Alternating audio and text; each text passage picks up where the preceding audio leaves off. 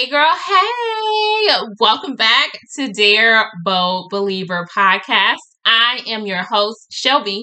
I am the writer behind Chellbee.com. I am also the owner of Chellbee Christian Stationery. And today I am here sharing with you this Monday's Big Bold Cup of Christ. So let's grab your Bible, get your hot cup of coffee or tea, and let's get started.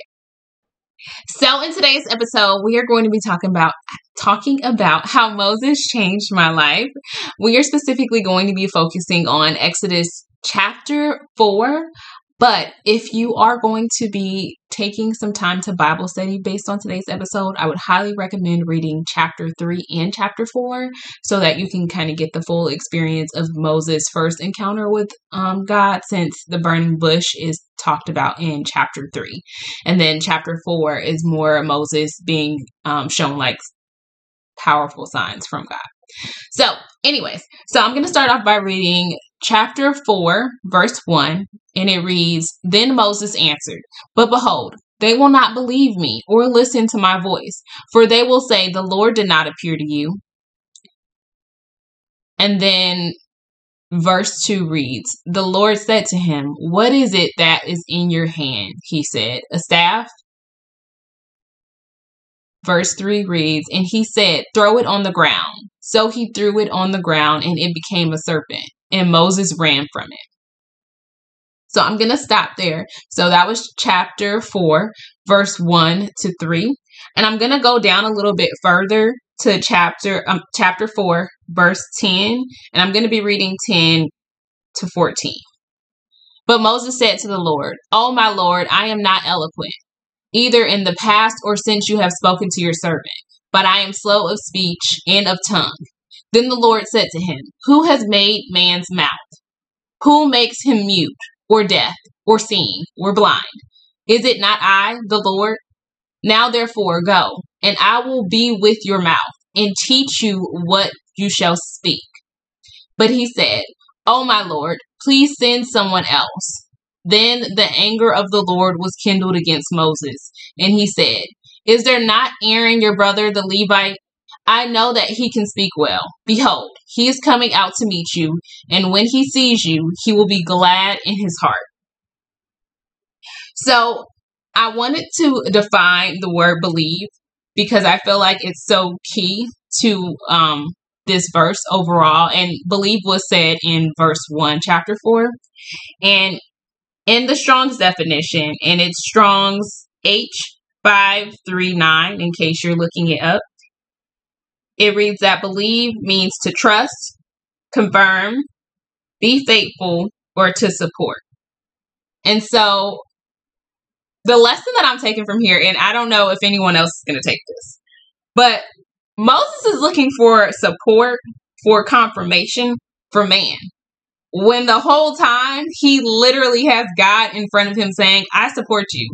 I believe in you. I trust you. I know you can do this. How crazy is that? Like, I, I don't know. I don't know if it's just me, but that that for me was really the main lesson that I took from here was I get it, Moses, you stutter. I, y'all, you hear me struggling today to, to read through this, right? Because I'm hyped up. I'm hyped up and I need to calm myself down. I'm all hyped up to read this and I'm struggling and st- stuttering and stammering through this. But nonetheless, I know the Holy Spirit is speaking through me and, and using me to share this word today. So, despite whatever stuttering, stammering you hear me doing, I'm just to get up here and say it anyways.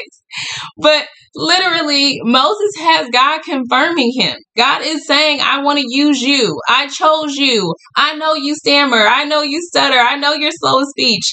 Um, and I'm using synonyms, y'all. It says slow of speech and of tongue, not stammer, not stutter, um, in the ESV version. But nonetheless, like God is literally telling him, I want to use you. And how many times do you do that? How many times has the Holy Spirit spoken to you and, and God has told you to move on something, to do something, to say something, to be something? And you said, God, I don't know. I don't know. I don't think you can use me, but I did this, but I did that. Don't be like Moses. And that's literally the lesson that I took from this chapter is like when God is calling me to do something, if I believe the way I say I believe, I shouldn't have nothing to say back. Like like I should just be like, "Okay. Yep. we're gonna do that. I don't know how we're gonna do that, God, but okay. you know, show me, show me the way. Then show me the way. Give me the strategies. You know, give me the plan. Show me what you need me to do. All right. If you can't show me the plan, all right, then what should I do next? What's your will? Um, you know, move me out of the way. That should be your response. And I know it's not easy. It's not natural. It's not natural. It's what's natural is for us to question, for us to, to look at who we see in the mirror instead of looking at who God created us to be. It's hard. It, it, it literally is the hardest thing you'll ever do. But if you just, I find the only way that I can move forward with the things that God gives me is to move myself out of the way. Like this podcast is God has spoken to me so many times about bringing this podcast up, and every time I'm like, "Oh, it's just a, it's an extra thing." Like you don't need to do it. you don't need to do it. Like it's just an extra thing. Like why do you need to do this? Why are you trying to do this? What? Like what's the thing? And finally, here we are once again uh, on the podcast because you know at some point you got to get out of his way and just let him use you. And whether it touch whatever, whatever, like no matter how many it touch, you just have to do what God calls you to do. And if it don't make sense, that's okay. but like you still just you got to move accordingly. Um so I wanted to give this work example because that's really what like made me write this whole episode, which is kind of crazy. But so short story long.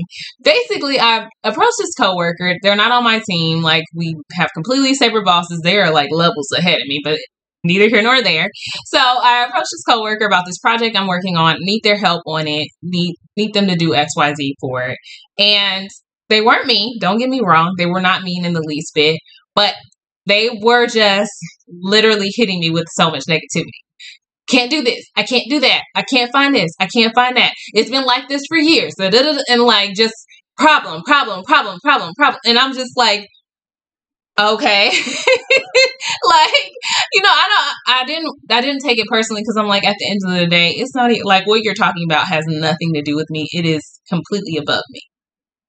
But what i did say was look the the higher ups have given me the direction that whatever problem there is i can address it. So you let me know what you need me to do and uh, like after just the person just it was a man. He just kept going problem, problem, problem, problem. And then eventually he he stopped himself and was like, I am so sorry.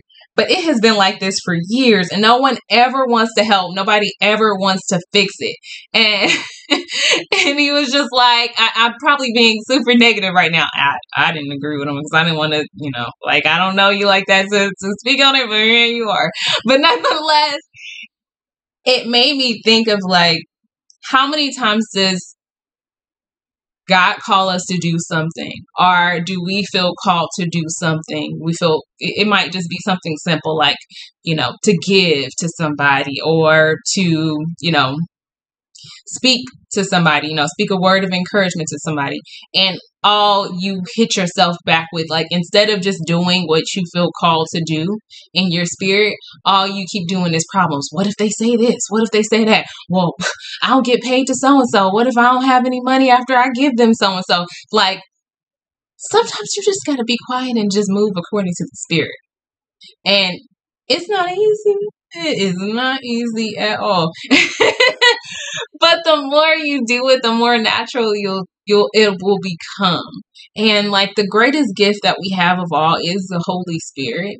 And if we don't allow ourselves to be quiet, if we don't allow our flesh to be quiet and try to tune into the Holy Spirit, you'll never be able to get where you want to on your spiritual journey and get closer to God and move and fulfill the will and the purpose that He has for you.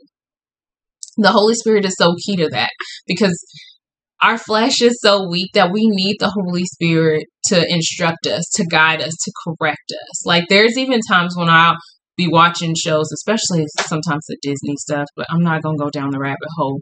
and I'll just be like, mm, you know, that's not, mm, you know, I don't believe that. Mm, that that's not right. Mm, no, I feel like they trying to, mm, you know, like that, having those moments.